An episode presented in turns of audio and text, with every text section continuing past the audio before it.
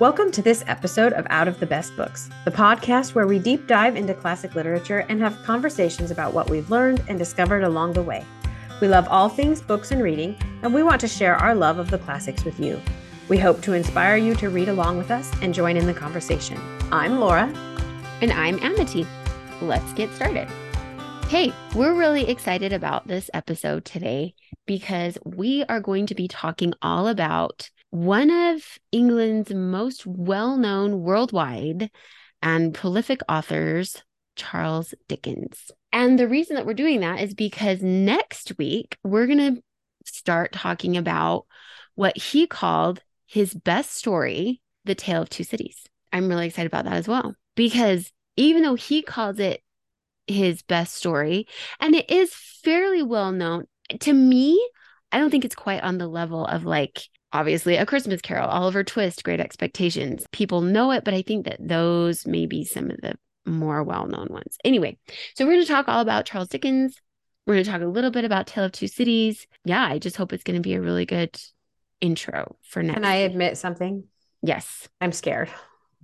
what, what, I'm scared to read scared this about? book. I'm scared to read this book. I yeah read the plot. I've never read it. The only Okay. Charles Dickens book I've ever read was Great Expectations. And Okay. I read the plot summary this week and I was like, oh my gosh, this is hard. I thought it is I thought Far from the Madding Crowd was hard. No, no, no.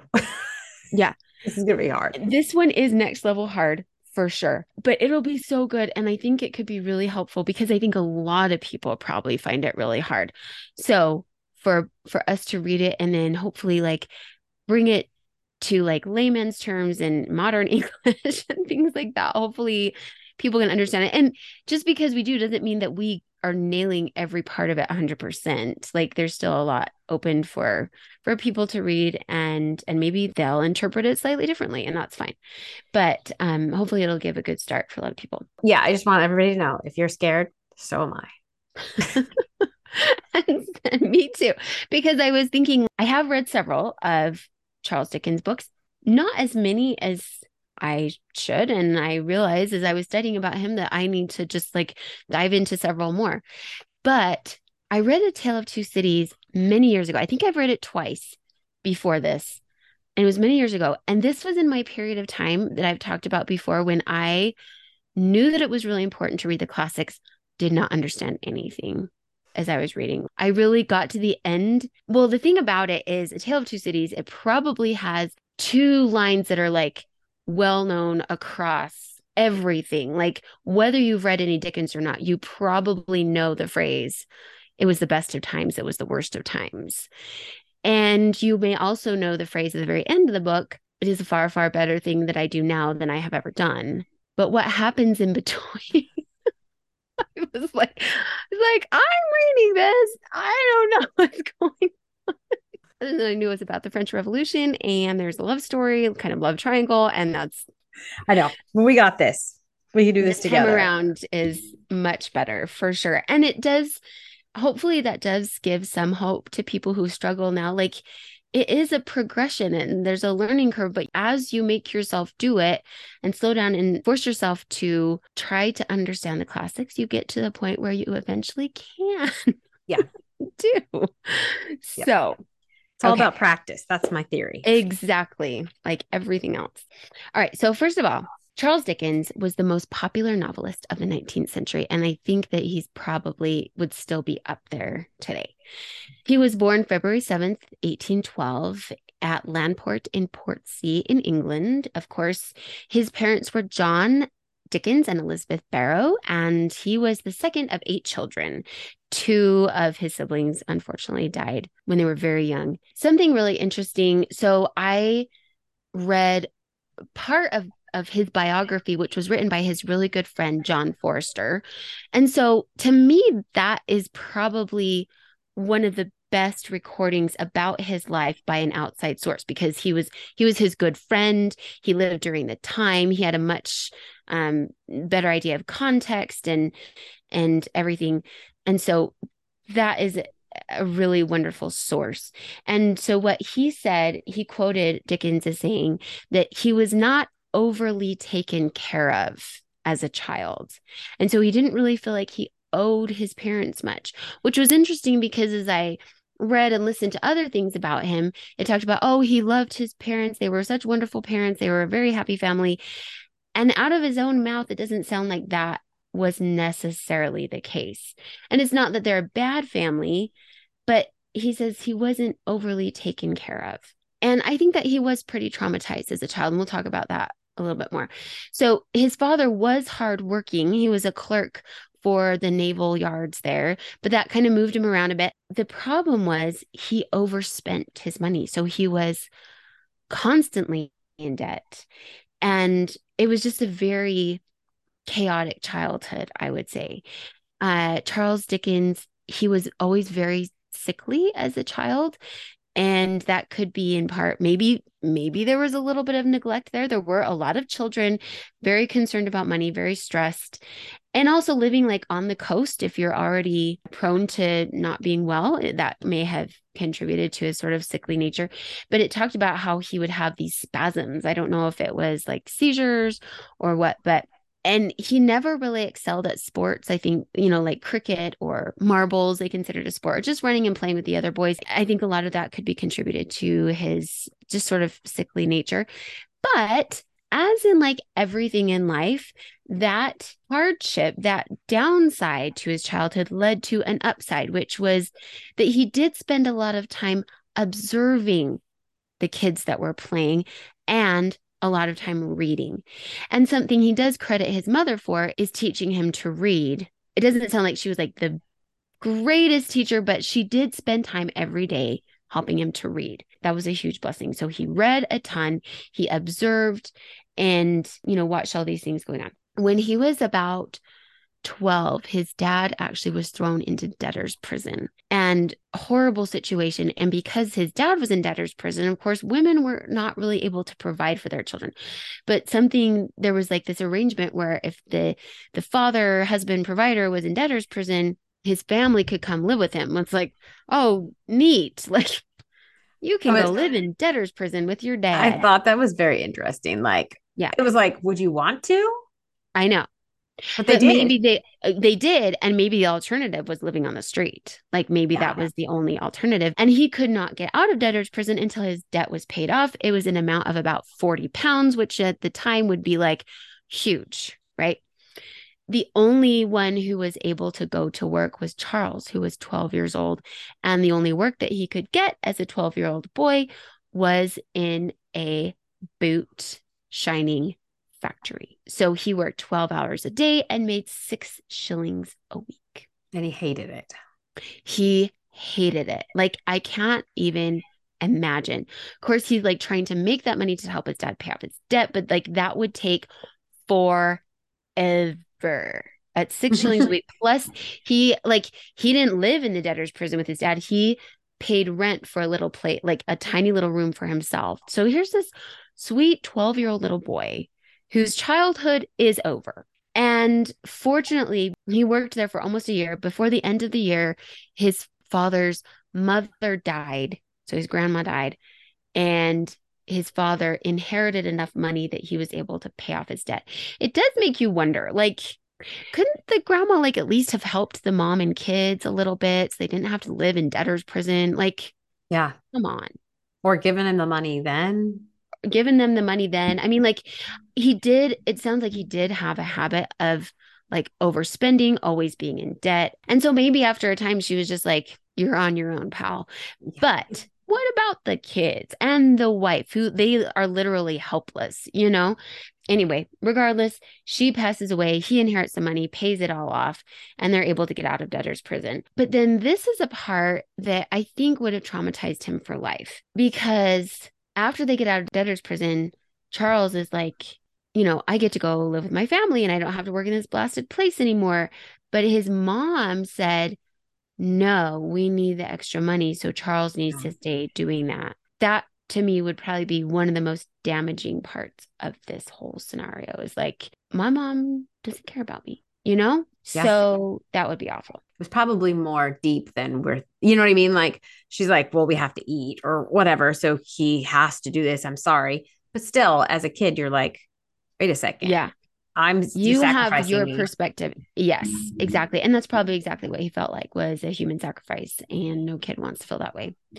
It was such a hard time, but all of this comes into his books. And that's what's so interesting. And that's why I think it's important to talk about his childhood, is because you see it all come out in his books. And he gained so much empathy for people of that plight because he'd been there. And he also learned from his father and learned that that's not where he ever wanted to be.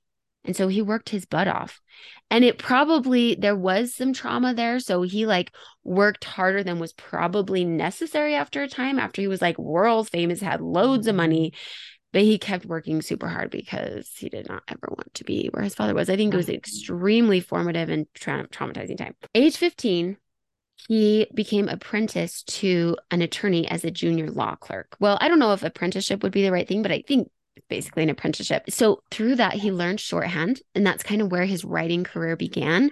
Because not only was he like writing down everything that was happening and recording it, but he also observed everybody that came in to the attorney, and he would like write, like describe what they looked like, describe their stories, and then make up other stories about them.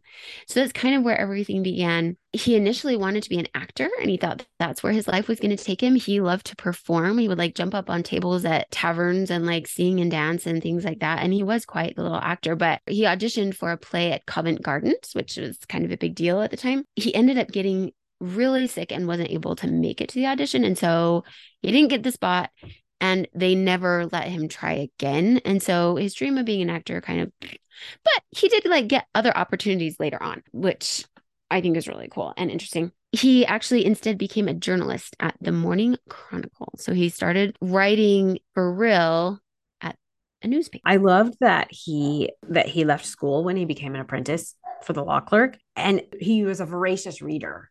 And so that's probably what like kept his education going and anyways, I love it when I hear that people are voracious readers. Yeah. And that they do so well because of it. Like it really is a testament to the fact that like reading is the door to almost everything. Like whatever you want to do, reading will get you there in a better way, I think. Do you know what his first novel was? So in 1833, so at that point he would have been 21, he submitted his first story, A Dinner at Poplar Park, to the London periodical Monthly Magazine. In 1836, so he's about 24, he had been doing these submissions for the magazine called Sketches by Boz. So that was sort of like his nom de plume, right? And they got really, really popular. And after a certain time, they became the Pickwick Papers, is what it, it was renamed. If I'm if I'm recalling and reading that right. I thought The Pickwick Papers was one of his first novels. Is that what was in my head? I didn't know if It yes. right, but- Um, okay, so the success of Sketches by Boz led to a proposal from publishers for Dickens to supply text plus illustrations in a monthly letterpress. The resulting story became the Pickwick Papers. It got to where the Pickwick Papers became so incredibly popular. So they were like monthly installments, I believe, and they got to where they were selling 40,000 copies a month. That is so many, especially at a time when like their method of publishing was pretty rudimentary compared to what it is today. 40,000 copies a month. And that he did. So at the age of 25, he was very successful, very famous, and quite wealthy. So he was doing really well for himself. And then from there, he just started writing and writing. In here too, he also uh, met and married his wife, Catherine Hogarth. Um, he had fallen in love with another lady named Mariah, but that didn't work out because he was not wealthy or successful at the time. And so her father was like, "No, you don't get to marry him." But so then he he did meet and marry Catherine Hogarth. He's writing and writing and doing really well. He did write one that was kind of a, a bomb. He was like in debt to his publishers. And so he's kind of freaking out. And so they told him, You, well, he wanted to write a book for people's Christmas tray. He knew that it needed to be something that would bring in money. Thus, A Christmas Carol was born. So that was in about 1843. And it really, the timing could not have been more perfect because that was the same year as the first Christmas card. There's a brand new royal family, uh, Victoria and Albert. Albert brought the Christmas tree to England. And so, just this idea of the Christmas traditions and everybody going back to this childlike love of Christmas and, and all those things, it just really worked for the time. And so it became immensely popular and did really well. And so he just, he kept writing and writing. And he and his wife, Catherine, had 10 children. And as far as I can tell, none of them passed away early. I didn't read anything about that. But he's somebody that he had several books going at a time, which I can't even fathom. I would love to talk to some like prolific authors and see if that is something that they do because I mean, I could imagine having other ideas for things, but we're talking like he's writing and has installments going out. And that's something it talked about too. Like, it's just how amazing that was that it brought literature to everybody and just the everyday person because this idea of having installments in magazines and newspapers because for just like a shilling they could get part of a story where to get a whole book that was leather bound, it was only the very rich who could afford something like that. So they were able to read great literature for pretty cheap. So it was really an amazing opportunity for people. He is somebody who did his research by walking out and being among the people he was writing about. So he went to the workhouses and he went to the prisons and he went to like the slums. He affected social reform like nobody else at that time because he didn't like the Victorian era. He felt like the Industrial Revolution made England very dirty, very dark, mm-hmm. very crass. It was this idea of the child labor and and the fact that there's these little children laboring in in factories for hours and hours for no pay and it was very dangerous very fatal for many of them. And there was just like no hope. And once people went to workhouses, they knew there was no way out. But that was like their very last straw. Like that's why so many times in his books and in other places, it'll be like, we would rather die than go to a workhouse because they would. It was like that was the end if they ended up in a workhouse. There was no way out of that. And so he really tried to bring light to that and uh, to also show like through Oliver Twist and other things, that bad things don't just happen to bad people. Bad things happen to good people. You can be a hardworking, good person, and bad things can happen to you. And it's not necessarily fair. It's just not fair that they're subject to abuse and torture and starvation and all these things just because they've fallen on hard times. There's like no hope for them. And he really saw the plight of women too and how if their husband died, there was nothing for them. A lot of them were women who were like housewives and they knew how to manage a household, but that is not bringing income to support their children. So they had no skills to support their children. So later on, when he had money, he actually established a home called I don't know. I didn't, I guess I didn't write it down, but it was just a home for homeless women. And they could go there and they could learn skills that would help them to earn money to support themselves and their families that, that was really cool. Another thing is that basically, if you ever knew Charles Dickens in your life, you would probably end up in one of his books because he yeah. wrote about like everybody like any character especially any star character it was probably somebody in dickens life and be worried if there's a bad guy in there and you knew dickens because you might be the bad guy or somebody that he doesn't speak well of in his books. So, so he and his wife have been married for over 20 years and he just decided that he was kind of done with their marriage. Like he I think he really struggled with a lot of depression, a lot of sadness, like never really being satisfied. He had achieved everything he set out to achieve. He had mm-hmm. a family, he had a large home, he had lots of children. He was well known all throughout the world. Like he did these tours all over Europe and in America. He even got to do acting and he would also do like these read aloud things in front of crowds. And he'd published all these books and did very well. He had reached like all of his goals and he was still dissatisfied and not happy. And so he kind of decided to blame that on his marriage. And I don't know because I'm not there.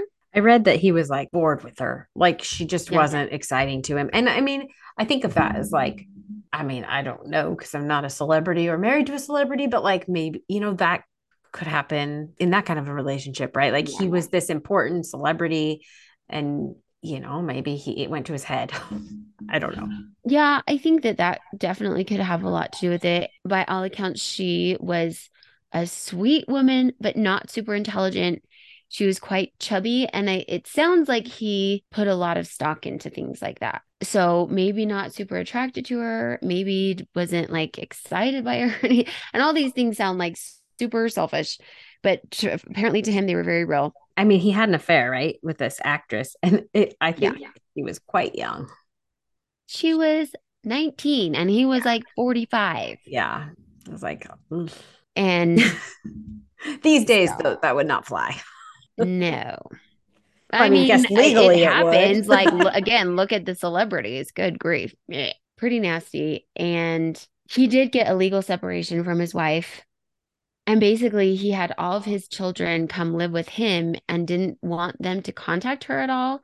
And so it's like he kind of turned into a huge jerk. here he is writing about like change and like, you know, poor Yeah. people who can't get out of their situations and the poor people, and right, and then he Yeah. changes. Totally. Yeah, totally puts his children in an awful situation.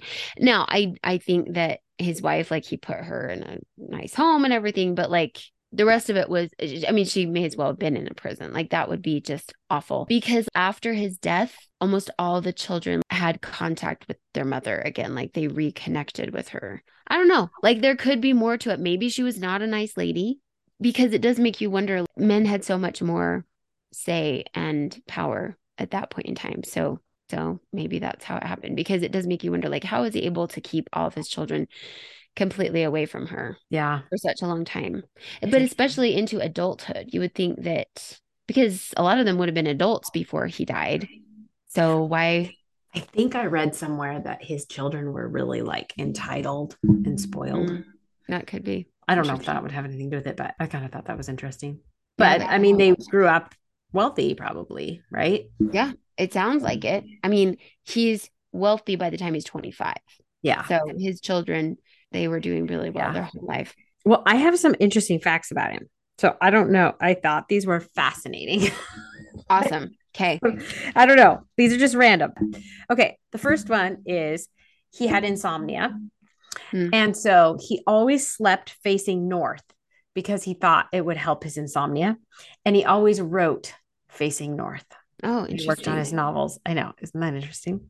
It's kind of maybe he was superstitious or a little bit or something. Sounds like it. He was almost killed in a train accident. So Mm-hmm. five years to the day before he died, he was in a train accident that derailed. He lived, and he was actually not injured. But I mean, I guess so. Almost killed in a train accident is probably not the right words, but he was in a train accident, which is Train very accident weird. would be horrifying because car accidents are like so scary. Yes, A train though is like so huge. There's just so much more power. it's all tied together. Yeah. Okay, this is interesting. Oh, I think I can't remember what dictionary, probably, anyways, one of the dictionaries credits him with these words that he Mm. made up a buzz. Oh, cool. That's kind of interesting. Like Mhm. it's all a buzz. I don't know. Mhm. The creeps. You use that all the time. Yeah. Yeah. It's funny. Flummox. And that he made that up. It's such a good word. I love Yeah. it. Cool. And then the last one is devil may care. Mm, really? That's super. And that one is definitely I mean, highly heard. used and or at least that we like read in other things or hear in movies or whatever even if okay like today it would be kind of funny if we used that just in our regular now. devil may care like i feel like we would have to give it a little bit of a british accent if we said it but yeah, that's true. Okay. So then we talked about how he had 10 children and he had nicknames for each of his children. And Mm. some of his nicknames were Chicken Stalker, oh like S T A L K E R, yeah Lucifer Box, and the last one is Skittles. Maybe that's interesting maybe that's where skittles Oh, came maybe. from. I thought that was cute. Okay. He was fascinated with hypnotism and Mm. he would practice it. He would experiment on his wife and children. Interesting I know. it was really funny. Um, and he thought it would could cure anxiety and like Mm. I can't remember what else, but one of the things was like anxiety. Um, Well, maybe he thought it would cure insomnia too. I can't even imagine like practicing hypnotism on somebody. That's so funny. I've tried to do hypnotism, like be hypnotized, and I'm like not capable of it. So, okay, people thought he might have had OCD. So he was constantly combing his hair. He constantly rearranged his furniture. Mm. And the last thing is he was constantly looking at himself in the mirror. Oh, really? Interesting. I have family members that do that too in my immediate family that I'm like, you guys are always looking in the mirror. Like they can't walk by a mirror without being like, it's funny. like, is that me? I'm so impressed. I know. and that's almost the face they give themselves in the mirror. It's like, wow, look at me. I'm not gonna rat out who a they are. take. Is that really me? I love it. but they know who they are. Um, okay. And then the last one was his favorite novel he wrote was David Copperfield. And that it was the most autobiographical. Yes. And I read, I'll talk about some other stuff later, but that it was also in first person. Yeah. And so my thought with that is that I think it would be really interesting to read both John Forster's biography of Charles Dickens, he who knew him personally and was his friend, next to David Copperfield, which is very autobiographical, inner thoughts, you know, because I think that's really what you're going to get there. I was watching some YouTube videos about him, and there was this guy that was showing some stuff from like one of his museums, but Mm. in England that they have set up. They were showing like a copy of one of the books that was owned by Charles Dickens' father. And he said, I think he said it was illustrated by John Forster, who was his personal friend. Oh, interesting. That's cool. Okay. Did did you know he was an illustrator? I didn't know he was an illustrator. I know that with the Pickwick Papers, there the original illustrator with that he did not like him. He didn't want him to illustrate the Pickwick Papers. That guy actually ended up committing suicide, and so they hired somebody else who Charles Dickens really liked. I'm not sure if it was John Forster. No, I, I think that's the name. It was definitely a John that illustrated that book. And they were talking about how I think it oh, it was a, it was a Christmas carol. That was the book. And it was originally printed in red and green and Charles Dickens didn't like it and so he changed it to red and blue. They wanted it red and green for Christmas and then Yeah. like, no. And so Red the and blue. pictures Very interesting. Well, if I had more time, I would have just gone through and read the entire biography written by John Forster.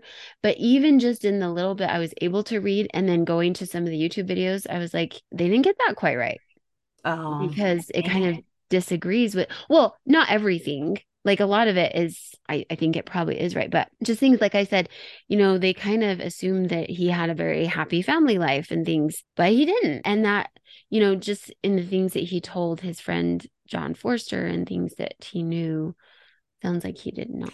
did John Forster write it after Charles Dickens died? Uh, that's a great question. I, okay, I because I know he that I died pretty young. I mean, like I Yeah. he was 58, which is relatively, it's relatively young. It is. I'm not sure. Okay. But I did want to say that he does remain one of the most beloved and respected authors of all time. And in fact, there's some other highly respected authors Dostoevsky, Tolstoy, Faulkner, all these others who are so well known that they got their inspiration from Charles Dickens. He influenced a lot of people. So it's like there's so many people that have their demons. And for him, his demons drove him. And people have their weaknesses and they can still contribute good things to the world. They can still help the rest of us be better and do better, you know, despite their weaknesses. God uses everybody. I think a lot of times your weaknesses are what make you have strengths in other areas, actually, if that makes sense. Oh, absolutely. Like I look at kids with, you know, you might say special needs, right? Maybe they're on the autism spectrum. And so they struggle with certain, maybe social things or like understanding the world, but then they're so gifted in other areas. And so those people, a lot of times, are what brings us like beauty in yeah, literature and music and, you know, like- absolutely. Anyways.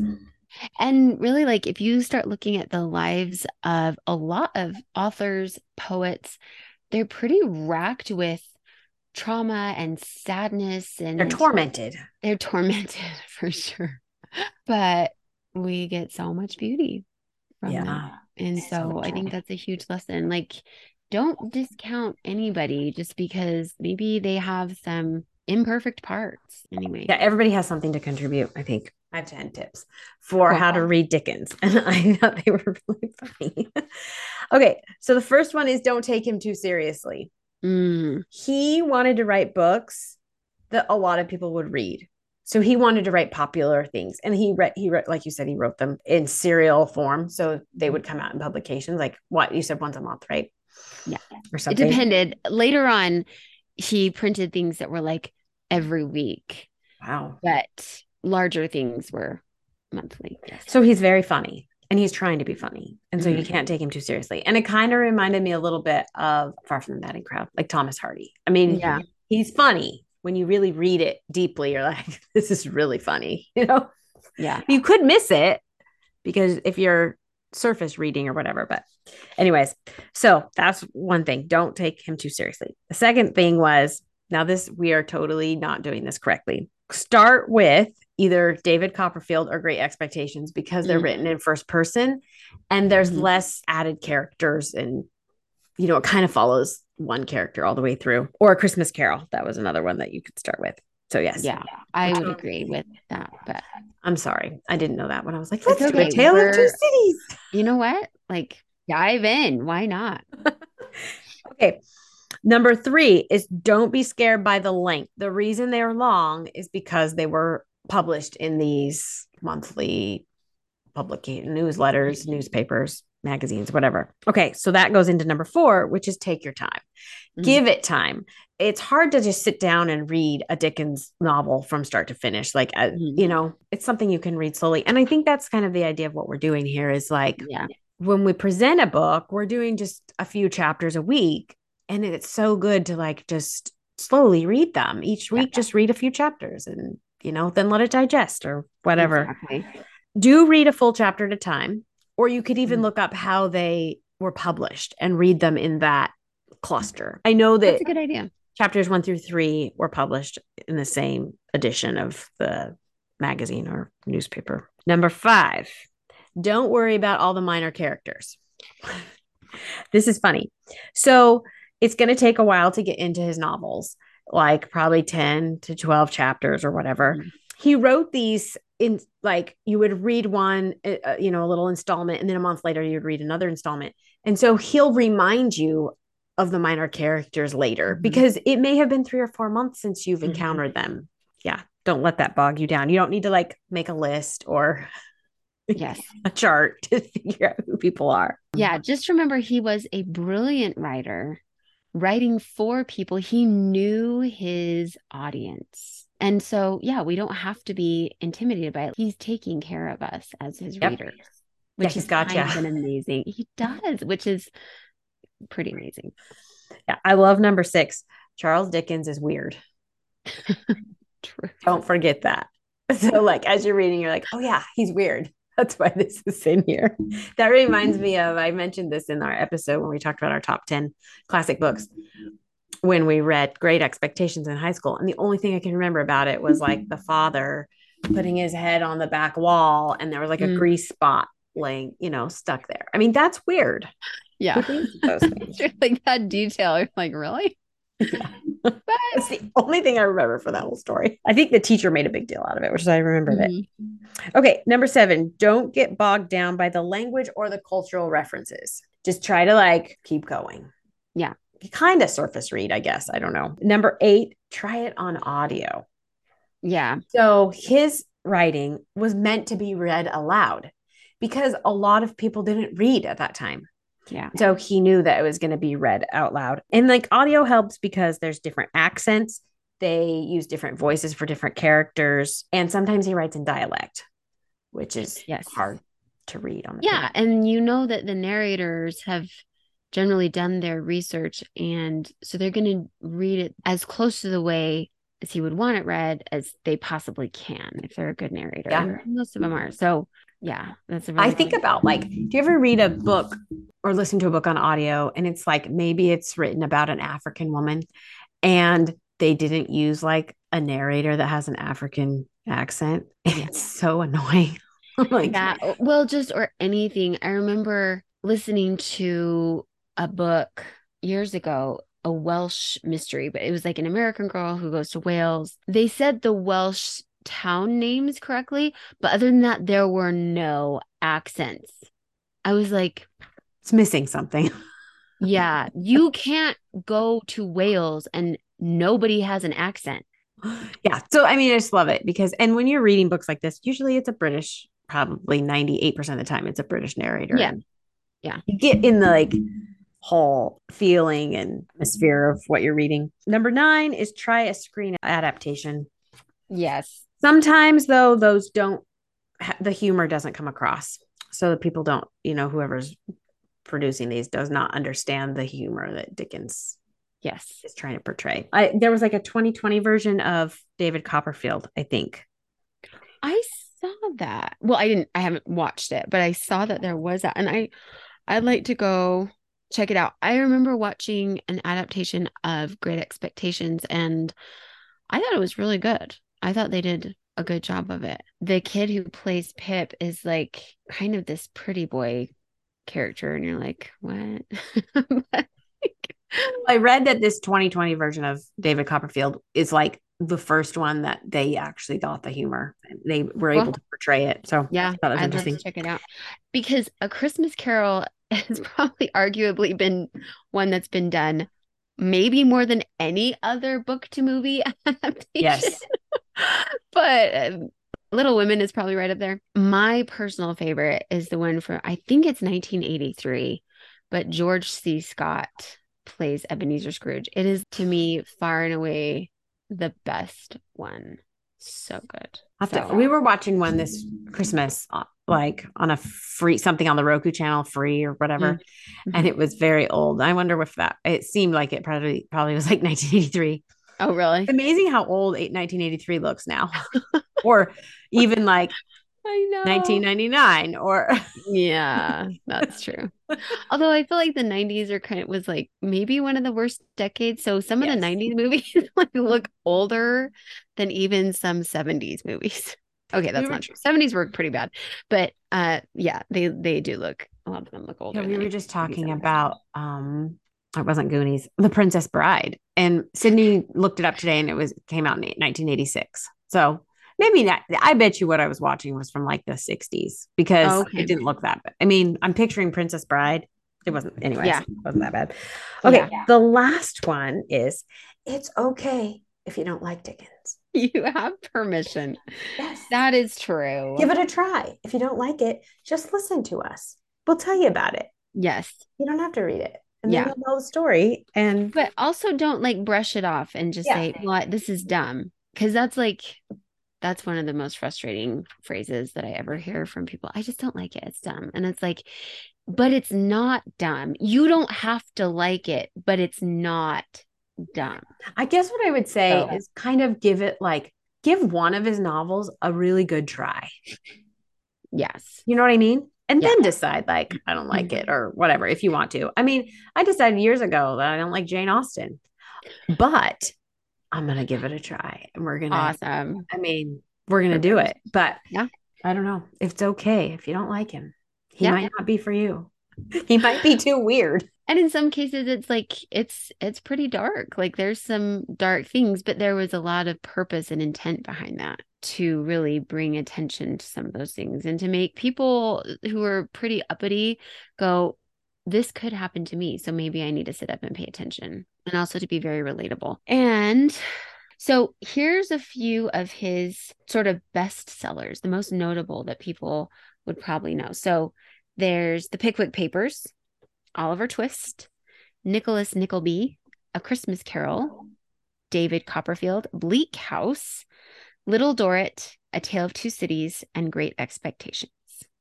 I was going to ask you which ones have you read? Okay, so I have done the Pickwick Papers, A Christmas Carol, Tale of Two Cities, and Great Expectations. So I have several that I I had started Bleak House, and then I like was not in a headspace for it because it is very. It's first of all, it's huge. It's Mm. it's so big. big. Like all of his books are big, but that one is like, oh, so big. But I need to revisit quite a few of those, obviously. I told you already. I've only listened to. I mean, I only read Great Expectations, and I've read parts of A Christmas Carol. I started it a few times. Yeah. Someday I will. uh We'll do it for the podcast someday, and then I'll read the whole. Yes. thing. Yeah. It's so good and it's so fun. And one of the reasons that I really love that George C. Scott version is because it stays very true to the story, Mhm. I think.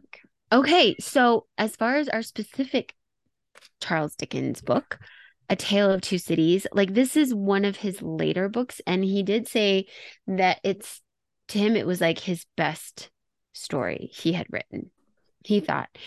And he tried to focus more on the story than he had in other books, um, just making it really a fascinating storyline. So it's all about obviously the French Revolution, and it's focusing the two cities are London and Paris. It's when it talks about the best of times, the worst of times, that is referring to the years leading up to the French Revolution. And where A Christmas Carol is sort of like the quintessential Christmas book, a lot of people consider the A Tale of Two Cities the sort of the authority on a French Revolution story.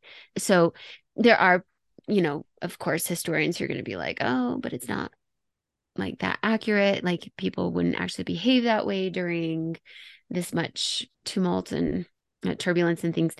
But oh well, over well over 100 years, and people still consider it like one of the best French Revolution stories. One of his purposes in writing it was to remind readers that behind political processes are the individuals involved in them. And so that's something to remember as we read it because yeah, like it's a it's a horrible and awful time, but there's like real people Mhm. doing real things.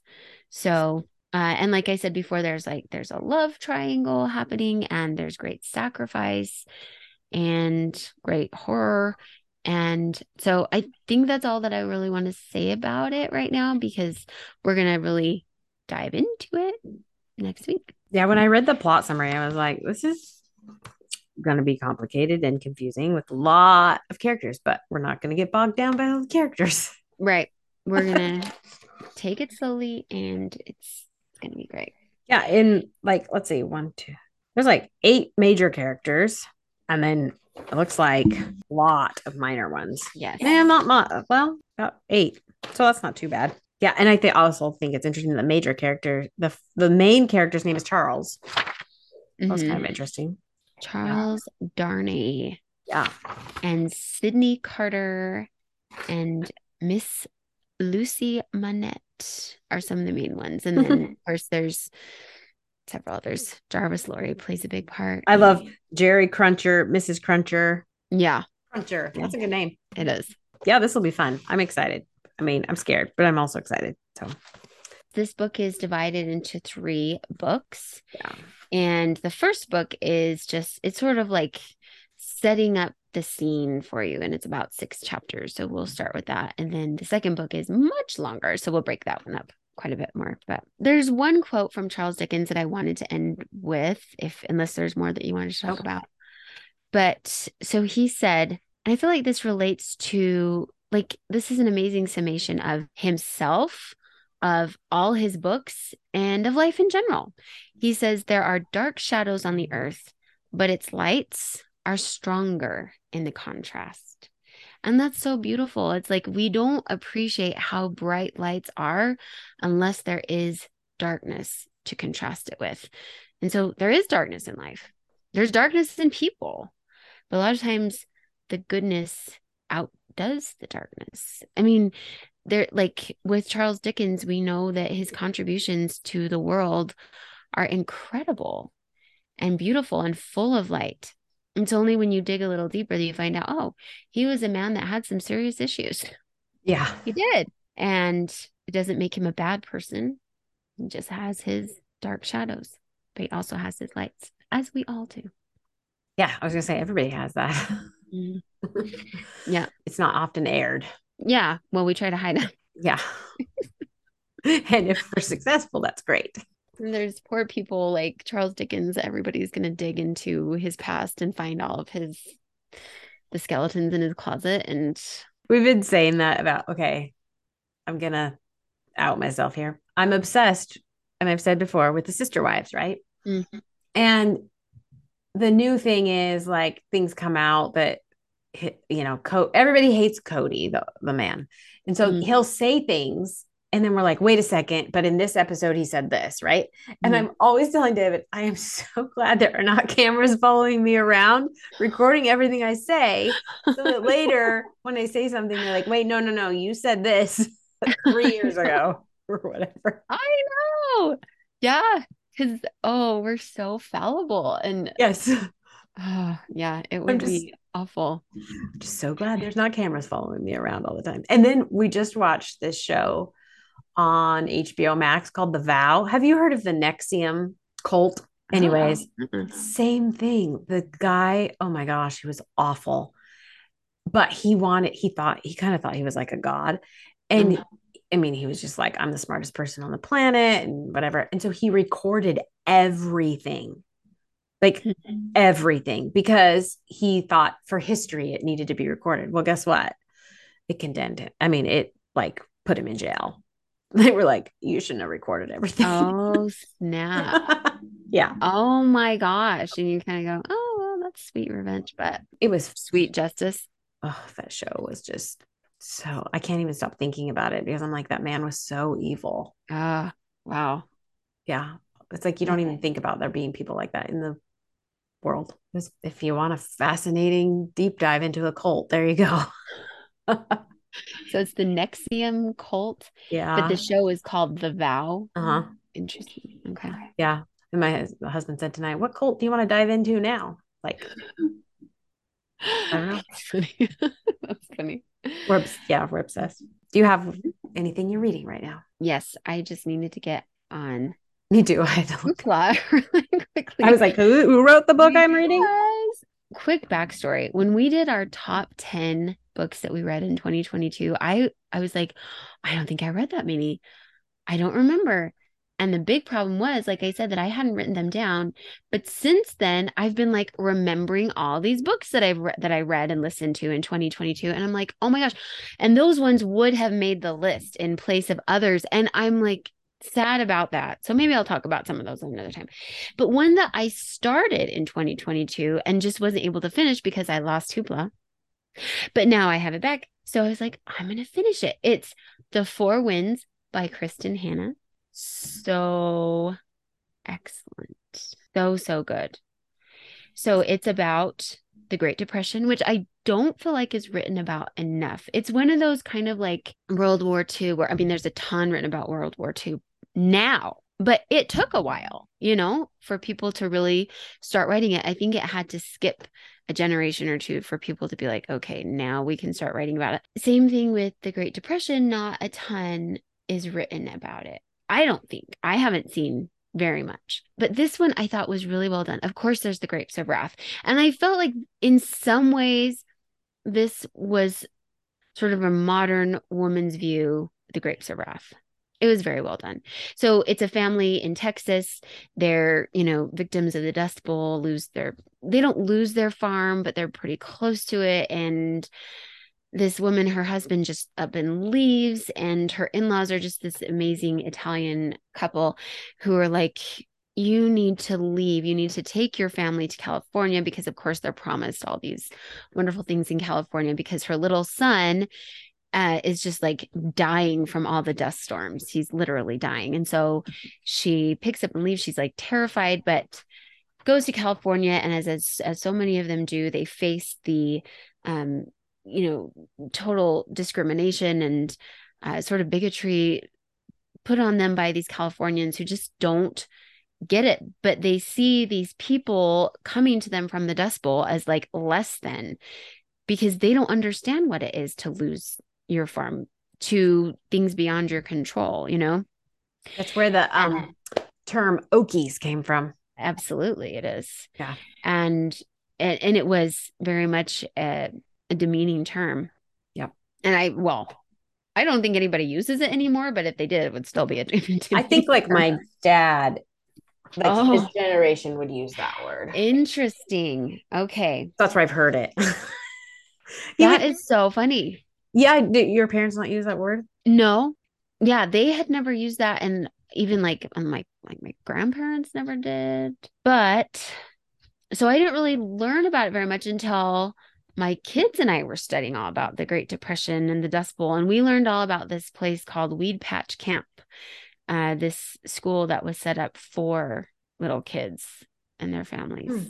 So that and it, there were no strings attached. It was just like these kids need a school where they're not going to face this discrimination and and things and so that was that was a really good book too It was an excellent book. i thought it was very I think the beginning of that book really, like the situation with her and her husband, really got my attention. Like I can remember it very clearly. Like yes she's very wronged by her husband.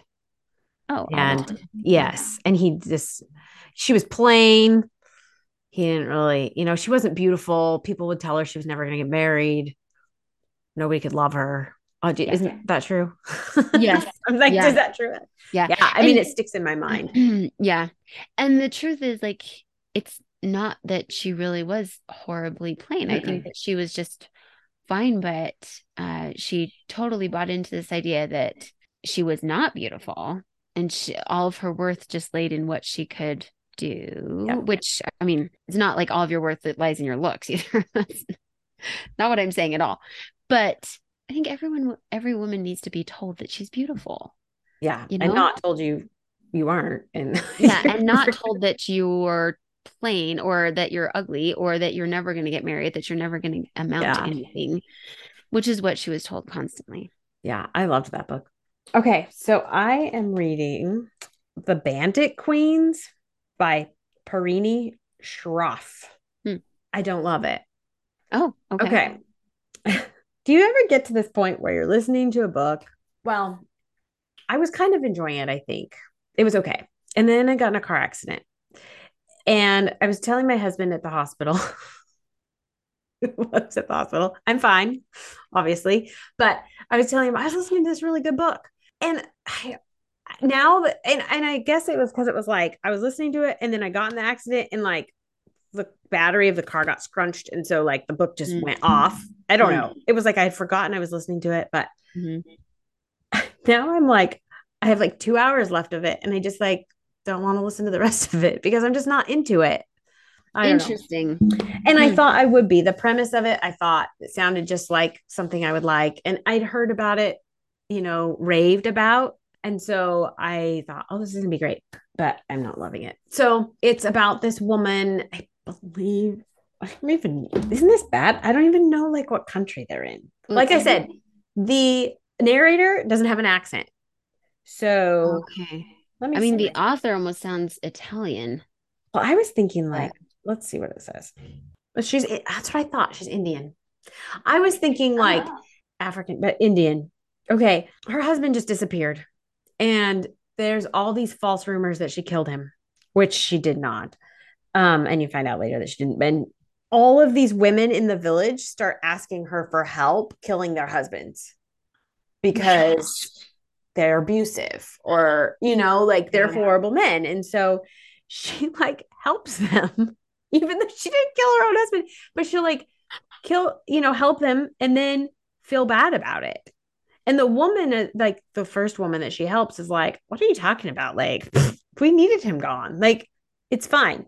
So i mean the premise sounds great but like as i'm listening to it i just have no interest. I have no there to Hmm. me i don't connect with any of the characters. Hmm. i don't really like any of them. Hmm. i don't know. It's not my thing for you. yeah. But like listening to the plot i'm like that sounds great. That sounds like something i would love. I love books about women that are in a, a plight like that like Mhm. they're in an well abusive it kind of it kind of makes me think of the number one ladies detective agency yeah Mma Ramotswe. I loved loved that book. It was so good. They I don't think they ever killed anybody, but she was just really clever. And it was sort of like she just fell into the role, if I remember. It was years ago that I read that book. But anyway. and that's i guess that's what i'm saying is there was a, there's a lot of potential Yeah. but like I I read I was re listening or reading some other comments about it online and like people also that thought that they would love it and they were like I only really connected with the dog. And I was like yeah. And and the dog's name is Bandit and it's like yeah. I just so hmm. I have to make myself finish it just because I mean why not? I'm like 80% in. Yeah. But I don't know if like the car accident threw my brain somewhere else and it was like i just don't care about that book anymore. But well maybe. Yeah. it's been a quite a week. Yes. So yeah. anyways that's what i'm reading. And tomorrow i'm going to force myself to finish it. I do that a lot. I get like 75 or 80% into a book and so like one week i should just try to finish all the books that i haven't finished and then oh. maybe. Well that would be a way to add a whole lot to your my list. list. We're so happy you joined us for this episode. We hope you will join us next week as we discuss book one of A Tale of Two Cities by Charles Dickens. If you have suggestions for books we should read and discuss, please email us at thebestbookspodcast at gmail.com. We would love it if you would leave a review wherever you listen to podcasts and share our podcast with your friends. We want to inspire and encourage as many people as we can to read out of the best books. As Thoreau says, read the best books first, or you may not have a chance to read them at all. See you next week.